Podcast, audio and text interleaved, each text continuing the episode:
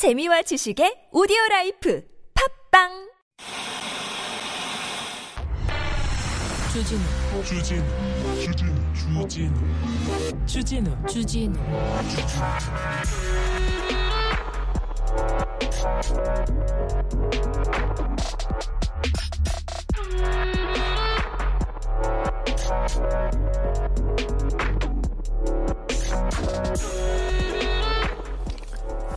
삼성전자 주가가 바닥을 치는 게 아니라 지하실까지 뚫고 내려갔다면서요? 그래서 6만 5천 원대 계속 떨어진다면서요? 그럼 생각해 보세요.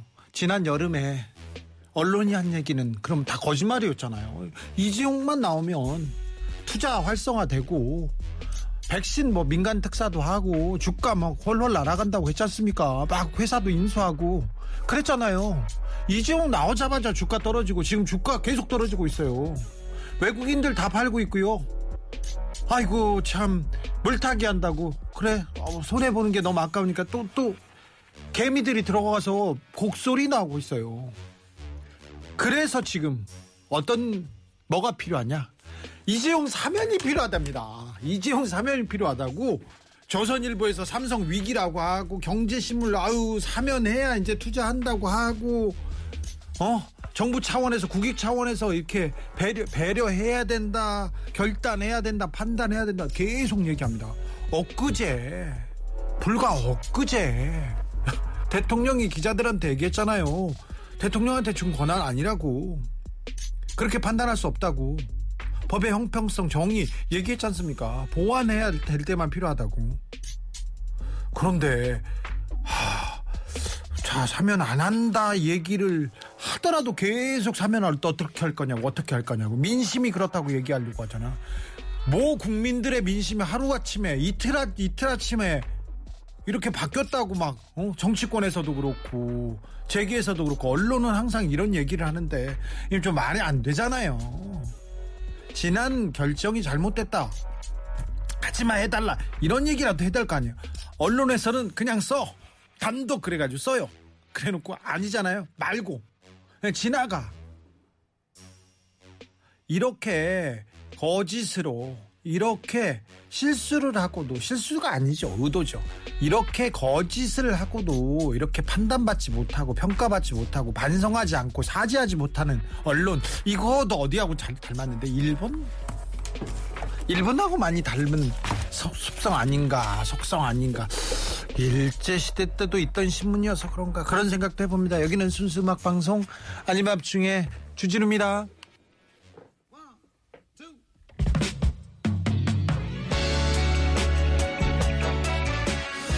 삼성 재벌과 돈에 대한 사랑이 너무 지나칩니다. 언론 말입니다.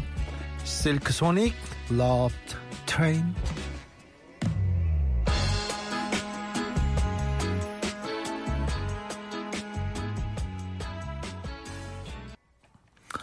사면보단 사발면이죠. 얘기합니다. 사면이 요즘 유행인가요? 사면보단 라면값 좀 신경 썼으면 좋겠습니다. 언론이. 그렇죠? 뭐가 더 중요한데.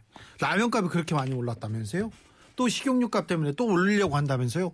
아니, 아, 알겠어. 원자재 값이 오르는 것도 알겠어. 우크라이나가 우크라이나 전쟁 때문에 그리고 물류 대란 때문에 어렵다는 거 알겠는데 원자재 값 100원 오르면 우린 또 하, 밥상에서는 천 원 오른 가격으로 받아야 되니까 아 나 참 이런 거나 좀 신경 써줬으면 좋겠어요. 어디서 폭리를 취하고 있다. 어떤 기업들 돈 많이 벌었는데 이거 소비자들한테 전가한다. 이런 기사나 좀 써주셨으면 좋겠어요. 아, 참. 김처복 마니님께서 언론은 제발 내주시고 올려놔라. 그러니까요. 오른다고. 팡팡 오른다고 얘기했지 않습니까? 이재용 부회장 나오면 오른다고 했잖아요. 책임져야 될 거 아니야. 아니면 말고야. 그럼 아니면 말고라고 그냥 바꾸던가. 맨 앞에 기사에다가, 어?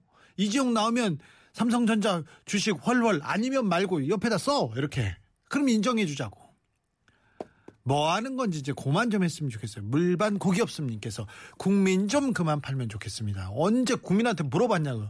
정치권도 마찬가지예요. 언제 국민한테 물어봤어요? 투표 때만 선거 때만 국민을 위해서 국민 뜻 얘기하더니 그거 중요치도 않아. 권력 관계에서 나한테 유리한가? 우리 당한테 유리한가? 그거밖에 생각 안 해. 우리 당한테 유리한가도 아니에요. 나한테 유리한가? 나한테. 어, 선거에 져도 돼. 나만 괜찮으면 돼. 이거 뭐 하고 있는 거죠? 그리고 국민 얘기합니다. 또 하나 더 양심 얘기합니다. 양심 얘기하는 사람들 중에 어, 법과 양심대로 했으면 당신들한테 내가 우리들이 묻지도 않아요 지금 주어는 없습니다. 양심이 털난 사람들이 많아가지고 그렇잖아요. 너무하잖아. 국민 국민 하는데 어디 국민을 위하는 정치인 보셨어요? 지금 선거하는데 국민 뭐 말도 안 되는 소리 하고 있어. 국회에서 국민 아유, 말도 안 되는 소리 하고 있습니다. 양심 그것도 마찬가지고요. 그냥 그렇다고요. 네. 4월 27일 수요일입니다. 수요일은 아밤주의 청자들이 아끼고 애정하는 두 분입니다. 김필성 변호사, 김소라 변호사. 아, 우리가 알아야 할 법률 상실 상식 재미있게 잘 알려줍니다. 재미가 없을 수도 있어요. 그러나 피가 도고 살이 됩니다. 없을 수 있다고 하는데 김필성 계속해서 재미없으면 어떻게 하죠? 어떻게 하죠? 너는 원래 재미가 없다. 무슨 과학도가 무슨 재미를 가지고 태어났냐? 개그맨 하려고 했니? 네. 하기야 의사도 과학도처럼 막 과학 과학 하고 있으니까 좀 나는 그거 웃기더라고요. 네. 그냥 그냥 그렇게 봐두자고요. 네. 물리학자가 법을 얘기하는데 너무 재밌어서 저는 재밌어서 혼자 킬킬 웃는데 여러분도 김필성의 매력에 빠져보시기 바랍니다. 자 궁금한 내용들 아, 나 이런 일이 있었어. 그러면요. 법적으로 좀 상대해 보자고요.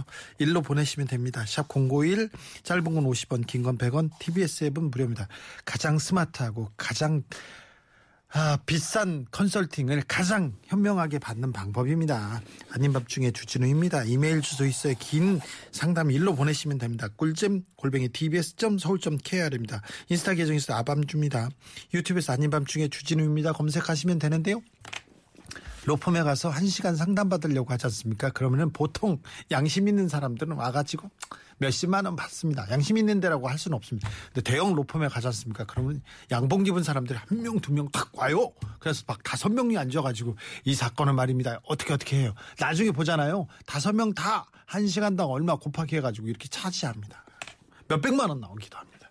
하지만 우리는 가장 스마트한 두 수석 변호사들을 데렸다가 종처럼 부리고 있으니까 여러분도 네 아밤주를 위해서는 저 저희가 안 아끼니까 걱정하지 마시고 일로 와서 물어보시면 됩니다. 그리고 코로나 네, 아직 위험하다니까요. 위험하다고 하는데 술집마다 그득그득해요. 지금 재감염률 계속 높아진다니까요. 아우 그런데 밥집마다 그득그득해요. 밥 한 번 먹자. 네. 알겠어. 밥 한번 먹어야지. 네, 그래도 조심하셔야 됩니다. 백신 맞고 먹으셔야 됩니다. 만 5세부터 11세 소아 기초접종 시작됐습니다. 만 5세부터 11세까지는 술 안 먹을 거 아니야. 근데 제 얘기를 잘못했네. 기저질환자 그리고 고위험군 소아는 적극 접종에 참여해 주시기 바랍니다. 만 12세 이상은 여기도 아닌데 2차 접종 3개월 경과 후에 3차 접종 받으실 수 있습니다. 18세 이상 그렇죠.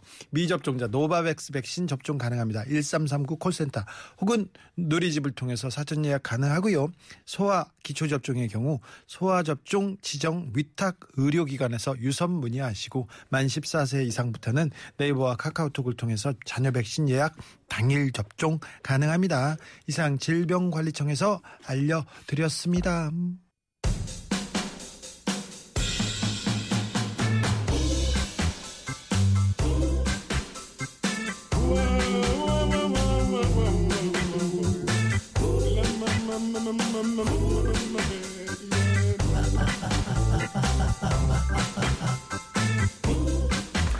드라마에서 뉴스에서 신문에서 어디에서 어떤 사건을 만나도 한마디는 아는 척 합시다. 나만 없어 교양이 법률편.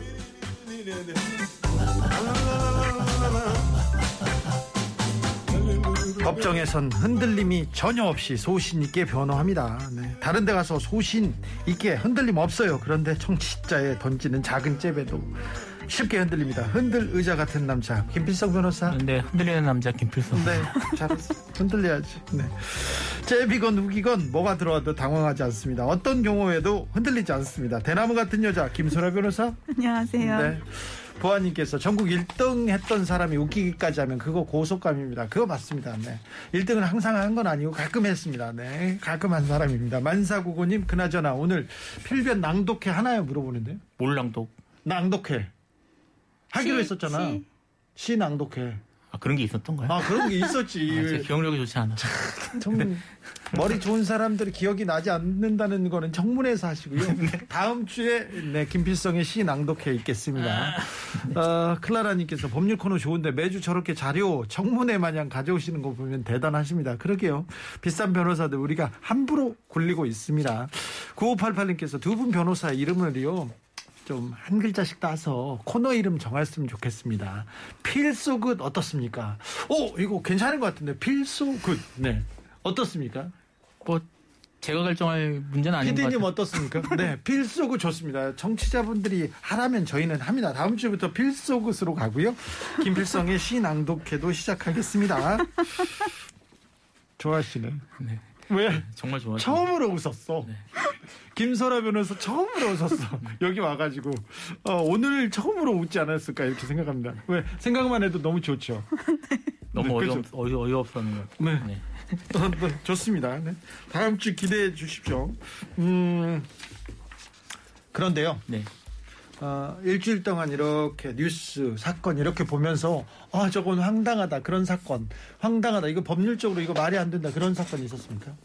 최근에, 글쎄요, 뭐, 어, 법률적으로 말이 안 되는 사건, 아니, 별로 없었던 것 같고요. 아니 보고 그냥 생활 속에서 보고 어 저건 뭐 아니 법률 따지지 말고 좀 하는 갑자기. 자 김필성 변호사 그러면 네. 평- 그냥 평소에 지내 최근에 네, 아 네. 이거 황당하다 이런 경우 있어요.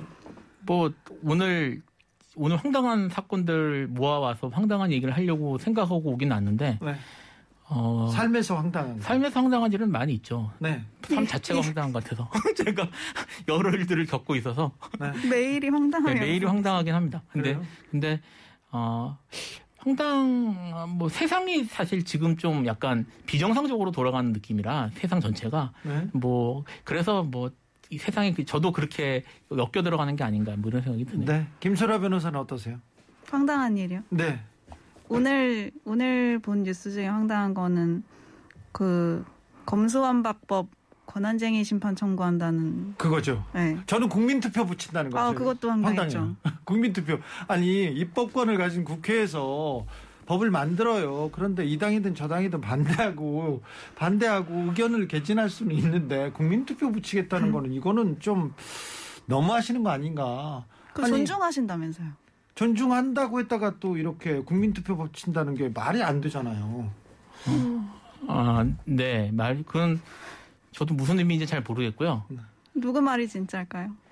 뭐, 사실 이게 저기 이제 당선자인 경우에, 당선자의 경우에 사실 당선자의 여기서 얘기가 나왔다가 저쪽에서 부인하고 이런 일들이 많이 벌어져가지고 사실 이게 어느 정말 뭐 권위 있는 그러니까 말 자, 그 결정 권한 있는 말, 분께서 말씀하셨는지가 좀 의문이 가네요. 지금 말씀하셨던 수도권 조정인 경우에도 원내대표가 합의를 했는데 갑자기 또 뒤집히는 일이 있었잖아요. 그래서 뭐저 저도 이게 어떤 걸 믿어야 될지 잘 모르겠다는 생각이 듭니다. 그러게요. 네. 검사들도 황당하고요. 네. 국민 국민을 얘기 생각한다고 얘기하고 국가 경제를 생각한다는 사람들 중에 제대로 된 사람이 하나도 없어요. 그래가지고 좀 황당함을 느낍니다. 자 오늘은 어떤 이야기 해볼까요? 오늘은 김필성 변호사님이 진행자한테서 황당한 문자를 받으시고 결정한 주제. 오늘은 주제가 황당해요. 네. 제가 문자를 뭐라고 보냈죠? 어, 그대로 저- 읽어주세요.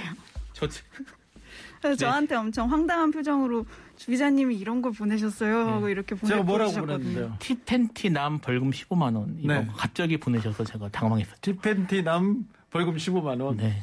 무슨 말인지는 아시잖아요. 뭐 이제 최근에 내가 한 거 아닌데. 네. 뭐 저도 저도 이게 사실 뭐 열심히 뉴스를 보는 타입은 아니어서 저하고는 상관없어요 전혀. 네뭐 티팬티 저는 저기 남 어우 알겠어요. 네 얘기하면 안 됩니다. 이게 어떤 사건이냐면 아시는 분도 많을 텐데 네. 그 부산 해운대 카페에서 엉덩이가 보이는 속옷 형태의 하의만 걸친 채로 커피를 주문한 분이 계셨는데 네. 그분이 이제 좀 유명하셨던 모양이에요. CCTV에 잡히는 바람에 네. 근데 이제 이분이 결국은 문제가 돼가지고 경범죄 처벌법으로 이제 기소가 됐는데 네. 기소가 됐는데 뭐 이분은 뭐 신체를 과도하게 노출한 게 아니다. 사실 뭐 그 해운대에 그 가보신 분은 아시겠지만 뭐 이렇게 저기 저 수영복 입고 다니신 분들 많으니까 이분은 거기에 준하는 수준이라고 생각하셨던 것 같은데 결국은 아니 결- 이분이 하신 변소의 내용은 네. 나는 티팬티를 입지 않았다. 이것은 티팬티가 아니라 핫팬츠다. 나는 티팬티를 입지 않았는데 티팬티 남이라고 소문이 난 것이 억울하다.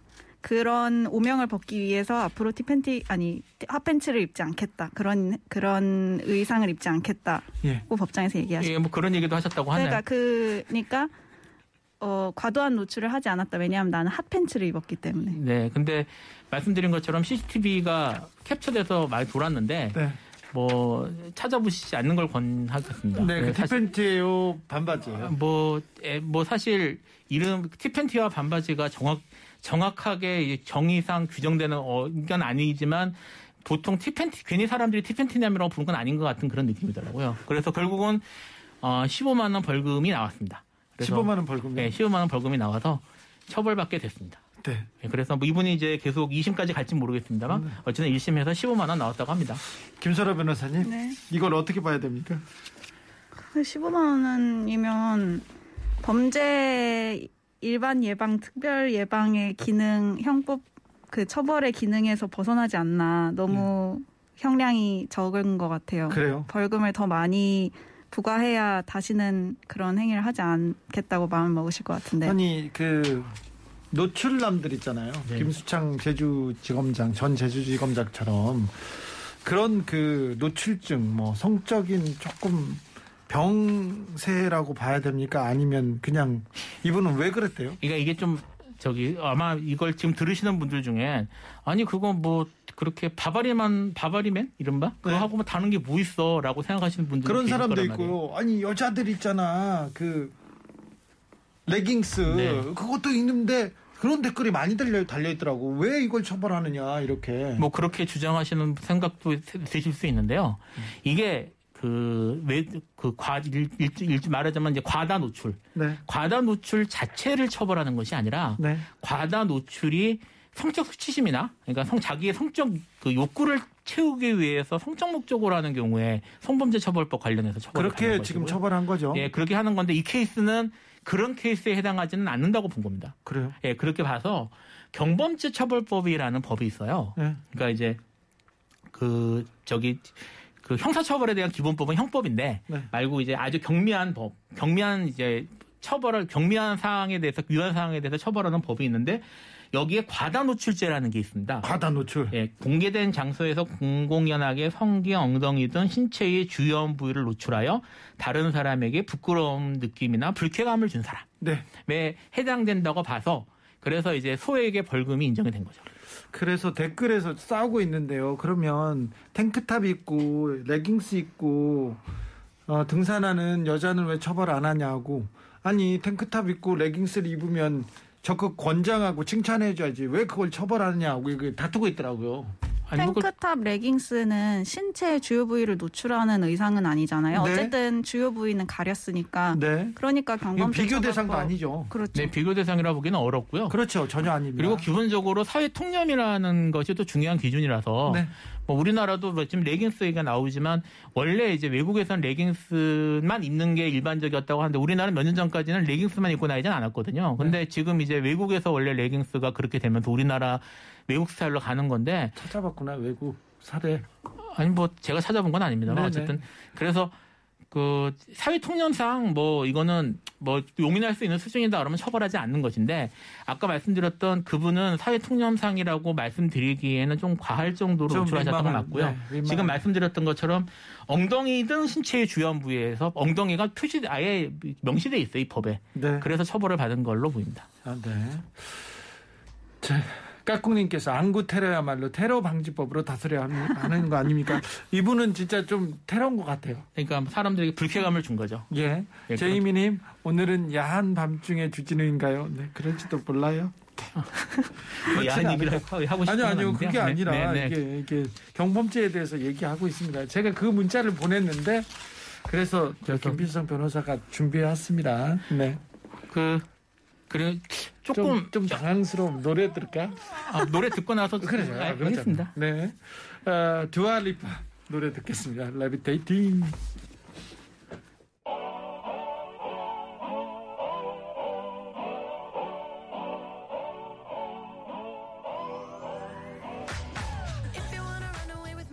네, 김필성 변호사 네. 어떻게든 정리해 주세요. 아, 네. 그 저기 건봉죄 처벌법 이라는 법이 있다고 말씀을 드렸고요.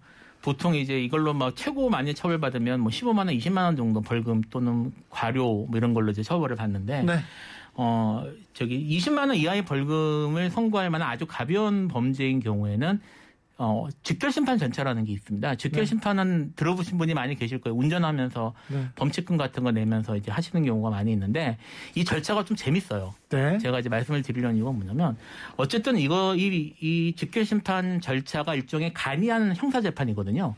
벌금형이 나온, 벌금을 20만 원까지 줄 수 있는 형 절- 네. 절차니까. 근데 이 직결 심판 청구는 검사가 아니라 경찰서장이 합니다. 네, 이게 무슨 말이냐면 지금 이제 그 검찰 개혁 관련해서 지금 아까 이제 그 권한쟁의도 말씀하셨습니다만 이게 그 공소제기권이 검찰이 고유 권한인지 여부에 대해서 막 주장을 하면서 검찰 쪽 주장을 따라가시는 분들은 어 공소제기를 검찰만 할 수, 검사만 할 수 있다고 사실은 주장을 하거든요. 네, 근데 사실은 공소제기를 특정한 경우에는 경찰이 할 수 있는 법이 이미 존재합니다. 네, 그러니까 그 지금 말했던 것처럼 검사의 권한이 공소제기가 검사의 고유 권한이면 이 법 자체가 위헌이겠죠.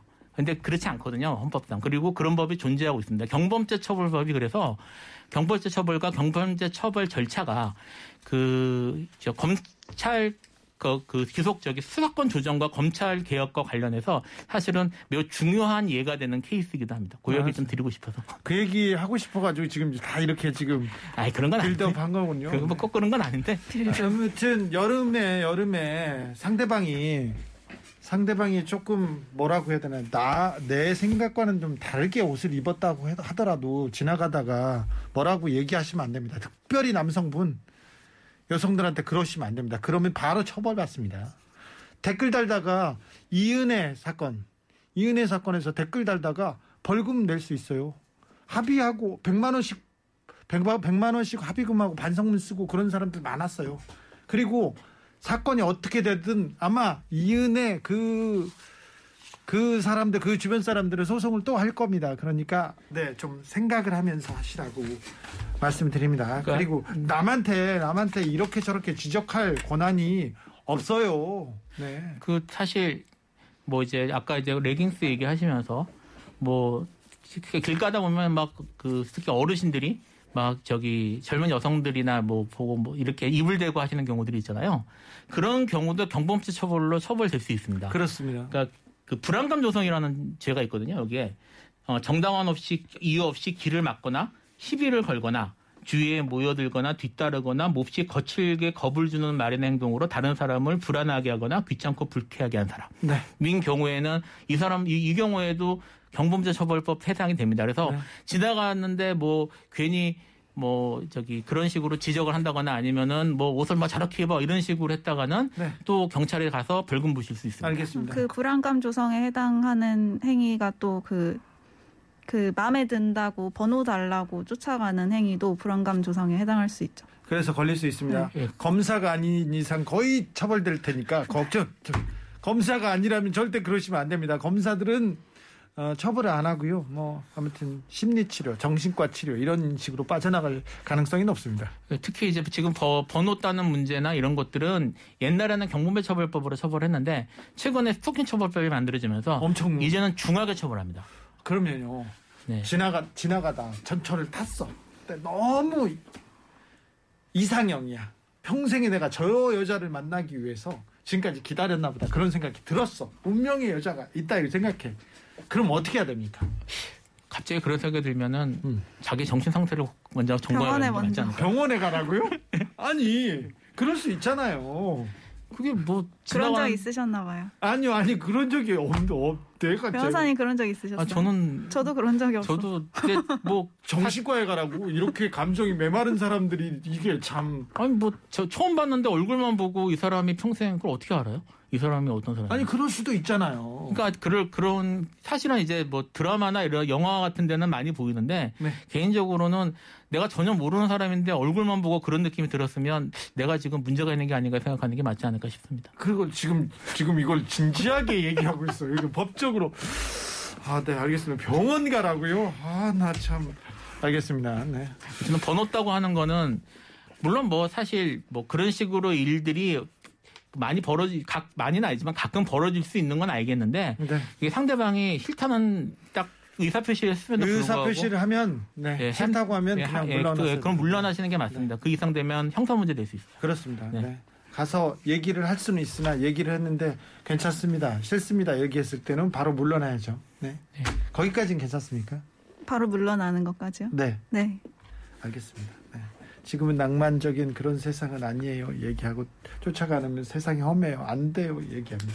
아는 사람한테도 그러면 안 됩니다. 네. 그러지 마세요. 그, 네, 네, 알겠습니다. 음, 경범죄 우리 주변에서 그 경범죄 처벌받는 벌금 내는 그런 경우 많습니다. 네, 네, 생각보다 많이 있고요. 뭐 경범죄로 처벌받는 경우들이 좀 특이한 케이스들도 많이 있어요. 네. 보면은 뭐 예를 뭐 예를 들어 지금 말씀드렸던 것처럼 뭐 저기 광고물 묻어 묻으러 붙이는 경우들 있죠.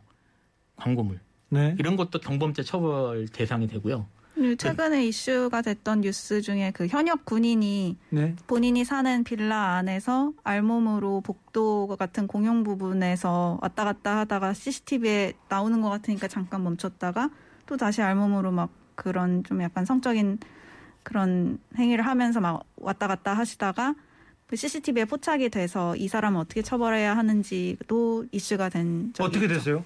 이거는 그 형법상 공연음란죄를 적용을 할 것이냐 아니면 경범죄 처벌법상에 방금 전에 얘기했던 과다 노출 이런 궁금하네. 거를 네. 적용을 해야 되느냐가 문제됐는데 일단 복도면 공공 장소에서 지금 노출 행위를 한 겁니다. 그러니까 법을 경범죄 어겼죠. 처벌법에 해당하는 그 과다 노출 행위에 해당하는 건 확실한데 이거를 그거보다 더 중하게 형법상 공연음란죄를 적용해서 처벌을 해- 할 수가 있겠느냐 했을 때는 조금 현실적으로 어려울 수도 있는 게 그 공용 부분에 아무도 없었다면 공연하게 음란 행위를 했다고 보기는 좀 어려울 수도 있어서 네. 근데 또 CCTV가 있어서 CCTV에 찍힌 거를 불특정 다수가 볼 수 있었다면 그건 또 공연성 요건이 충족이 되고 네. 그래서 이건 결과가 어떻게 됐는지는 후속 보도가 안 나와서 제가 확인은 못했어요. 어떻게 처벌하는 게 맞습니다. 사실 이게 공연성이 인정되기는 좀 공연이라는 게그 남들한테 불특정 다수가 예. 불특정 다수가 볼 수 있는 상황이어야 되는데 이게 지금 일단 뭐 저기 빌라 복도명 불특정 다수가 볼 수 있는 위치는 아니고 거기다 또 아무도 밤에 아무도 없는 상태에서 이루어지는 곳이 것이어서 처벌이 지금 그 공연원한테나 이쪽으로는 처벌받기가 조금 어려울 수는 있을 것 같습니다. 근데 이제 이게 누가 볼 위험은 있잖아요, 어쨌든. 그러니까 뭐, 누구든지 그 빌라에 사는 주민이 문만 열면 맞닥뜨릴 수 있는 거니까. 그러니까 공연성을 좀 넓게 해석할 수 있는지 여부에 대해서 사실 공연성 문제는 그 명예훼손 같은 경우에는 판례가 많이 확립돼 있는데 공연 음란이나 이런 경우에는 사실 판례가 많지는 않거든요. 그래서 조금 이거는 케이스를 좀 봐야 될 것 같습니다. 그래요? 단정적으로 말씀드리지만 어려울 것 같아요. 그래요? 네. 케이스를 봐야지만 일단은 뭐 잘못한 거죠. 이거 나쁜 사실 거지. 뭐. 어떻게 보면은 이게 만약에 경범죄 처벌법으로 밖에는 할 수 없는 상황이라면 그거는 저기 입법상 문제가 있는 거라고 볼 수도 있죠. 사실 이게 제가 제 생각에는 이게 뭐 정말 이 사람이 뭐 자기 혼자서 뭐를 뭐 그런 식의 행위를 할 거면 방에서 하면 되는 거지 밖에 그렇죠. 나와서 다닐 이유는 없는 거고 누가 마주치기를 기대하고 했다고 봐야 될 것 같거든요. 그렇죠. 예, 그래서 어 이거는 제가 봐서는 뭐뭐 공연성이나 이런 것들에 대해서 인정할 가능성도 있지 않을까 싶은 생각은 듭니다. 근데 다만 일반적인 경범죄 처벌법상의 처벌 수위보다는 좀 높을 것 같은 게 이 사람이 신분이 군인이었 잖아요. 네. 그러면 군사 절 군사형법 절차에 따라야 되는 거 아닌가요? 그러니까 군형 군법? 군사 군사 대상 저 군형법 절차나 이쪽에 될 수는 있는데 군형법상 처벌 규정이 별도로 된다는 건 없어서 그래서 뭐 처벌 수위나 이런 건 크게 다르지는 않을 것 같은데 대신에 군대 군대 생활은 힘들어지겠죠. 세상이 좀 이상한 사람들도 많습니다. 정신 없는 사람들, 거의 미친 사람들도 많이 있다는 거, 우리가 같이 살고 있다는 것도, 네. 물론 따뜻하고 훌륭한 분들이 더 많습니다. 근데 이상한 사람도 많아요. 알잖아요. 네. 근데, 아우, 저런 사람들 보면 지나가다, 특히 뭐 여성분이 지나가다가 밤에 이렇게 그런 사람들 맞으면 이거는 굉장히 하, 두렵겠죠. 이건 범죄죠, 범죄죠. 저런 사람들 엄밀히 처벌해야 됩니다. 이상한 사람들이 나올 때마다 그런 판례를 만들어 놔야 되는데 그것도 또 검사가 걸어 다녔으면 또 처벌 안 했을 거다 이런 생각을 하는 정치자분들이 계시다는 얘기. 아, 네. 노래 듣고 가겠습니다. 여자 아이들 톰보이.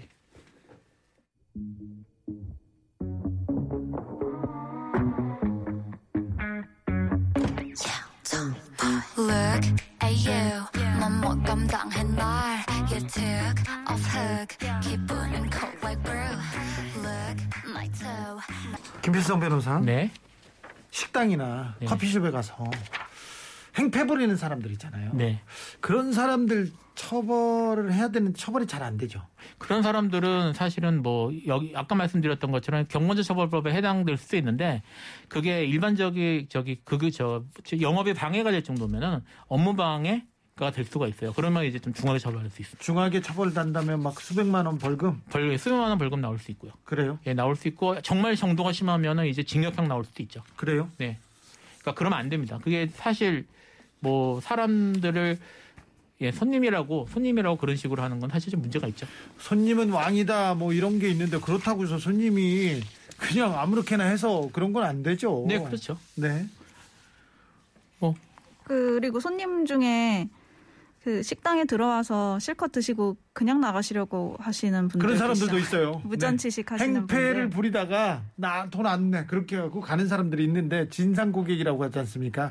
그런데 그런 사람 에이 그러려니 하고 뭐 어쩔 수 없, 그, 그냥 꼼짝 못 하는 경우도 있어요. 그렇죠. 그 특히 그게 만약에 음주까지 가미가 됐으면 네. 음주 소란 행위를 하면서 돈 안 낸다고 하고 뭐 이렇게 하면 또 이제 문제가 커지는데 최근에도 그런 사건이 있었나 봐요. 그래서 네. 주점 13곳을 다니시면서 계속 무전 취식을 하고 그 주점에 기물 같은 거 파손하고 어, 그 신고를 받고 출동한 경찰관한테도 막 30분 동안 욕설하고 행패 부리고 이렇게 하셨던 분이 계셨는데 그분은 결국은 여러 가지 혐의가 더해져서 실형 징역 징역 1년에 벌금 60만 원 실형이 나왔더라고요. 그래요. 네. 예, 이건 이분은 여러 곳에서 잘못을 계속했으니까. 네. 근, 근데 행패를 부리다가 경찰이 왔으면 경찰한테 경찰이 왔으면 그쳐야 되는데 경찰한테 욕하거나 폭행하거나 근데 그 부분은 공무집행방해로 명확하게 처벌해야 되는 거 아닙니까? 그 부분은 당연히 공무집행 방해로 처벌이 되죠. 근데 안 될 때가 있어요. 안 될 때가. 어, 뭐 그런 경우에 이제 공무원 경찰도 공무원이니까 공무원분들이 민원 상대하면서 뭐 그렇게까지 하냐라고 이제 뭐 생각하시는 경우들일 수도 있는데 판례를 보면 공무집행방해로 그런 식으로 처벌받으신 경우들 굉장히 많아요.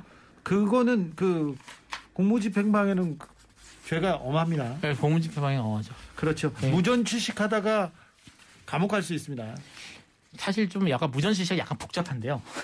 일단 어, 나와서 음식을 먹고 나와서 음식 먹고 돈 안 내고 저기 돈을 지불하지 않고 쓱 나오면 그냥 경범죄 처벌법 대상입니다. 음. 그러니까 뭐 아까 말씀드린 경범죄 처벌법 무극히 처벌되는 법이 아니어서 원래는 이게 쑥 나오면 뭐 사기 아니야 이거?라고 생각하실 수가 있는데 그냥 쑥 나오면은 말씀드린 것처럼 그렇게 되고요. 하지만 이제 그이 이 사람 같은 경우에도 그래서 경범죄 처벌법으로 처음에는 처벌되고 막 했, 던것 같아요. 이 그 저 종전에 판례가 있었다고 하더라고요. 이런 네. 판례가 있었다고 하는 전과가 있었다고 하는데 이게 이제 그 사기가 되기 위해서는 우리가 생각하는 사기가 되기 위해서는 가서 아 나 돈 낼 수 있어요 돈 낼 능력이 있어요라는 식으로 하고 또는 뭐 지금 나 잠깐 화장실 가려고 하는 거예요라고 거짓말을 하고 도망을 쳤으면 그러면 사기가 되는데 네. 그냥 조용히 쑥 나왔으면은 무전취식죄가 돼서 네. 무전취식죄는 사기하고 좀 달라 사기 사기가 인정이 안 돼서 그래서 경범죄로 갈 수 있습니다. 얘기하다 튀는 거하고 그냥 튀는 거하고 좀 예, 다르군요. 다르다는 거죠. 그래서 그게 좀 재미있긴 한데 예전에 중고생 사이에서 분식집에서 먹고 도망가기 그런 게 유행인 적 있어요. 저희도 학교 다닐 때 네.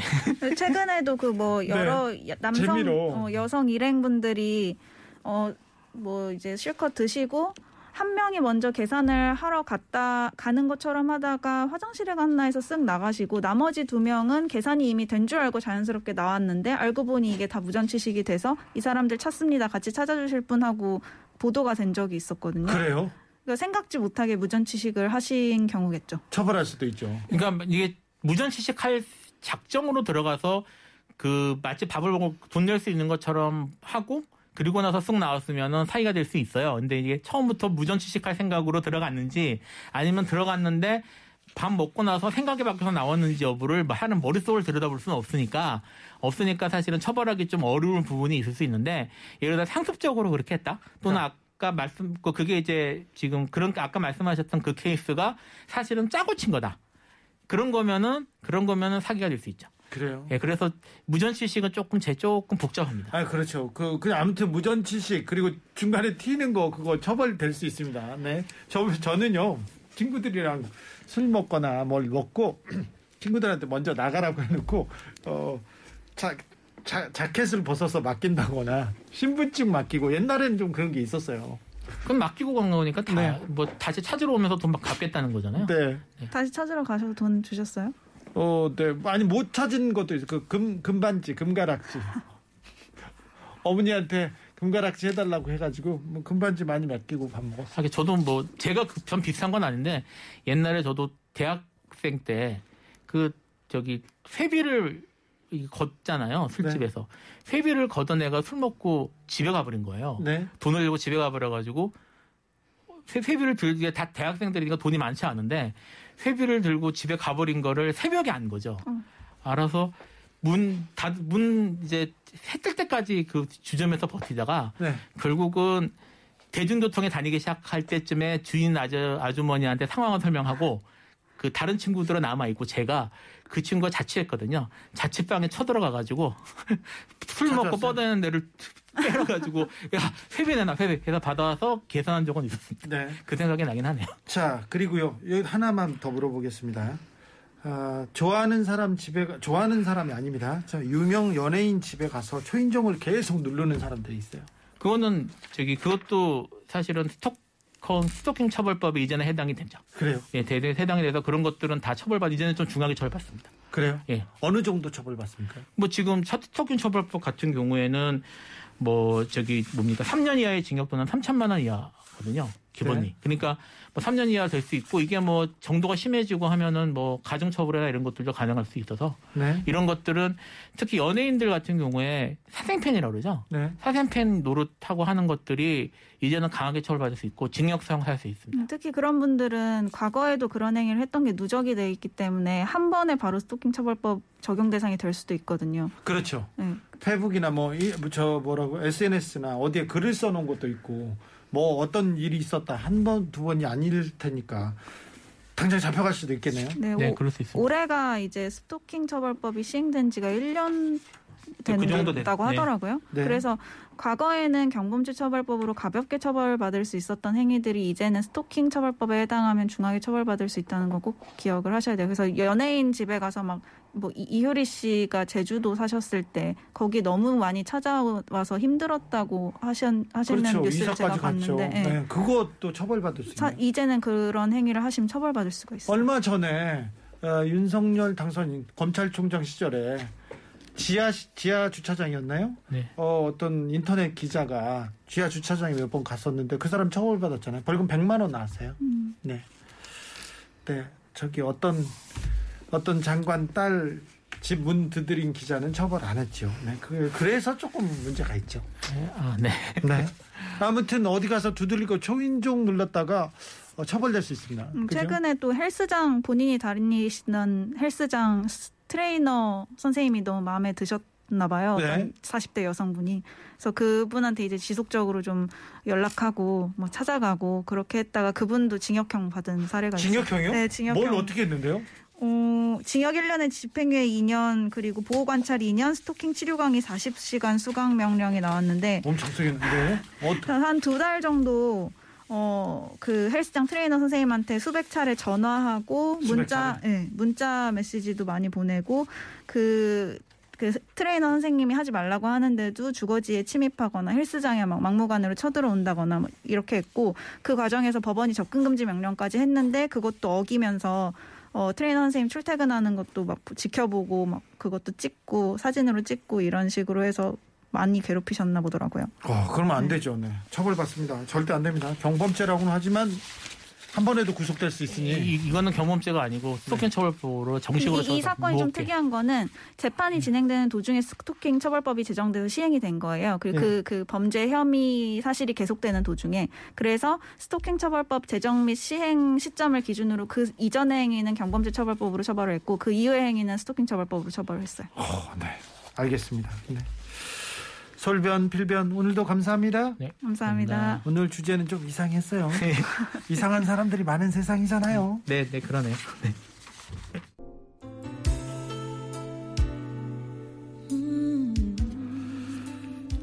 드라이브 스루라고 있잖아요. 드라이브 스루 매장 커피숍 많이 있는데요.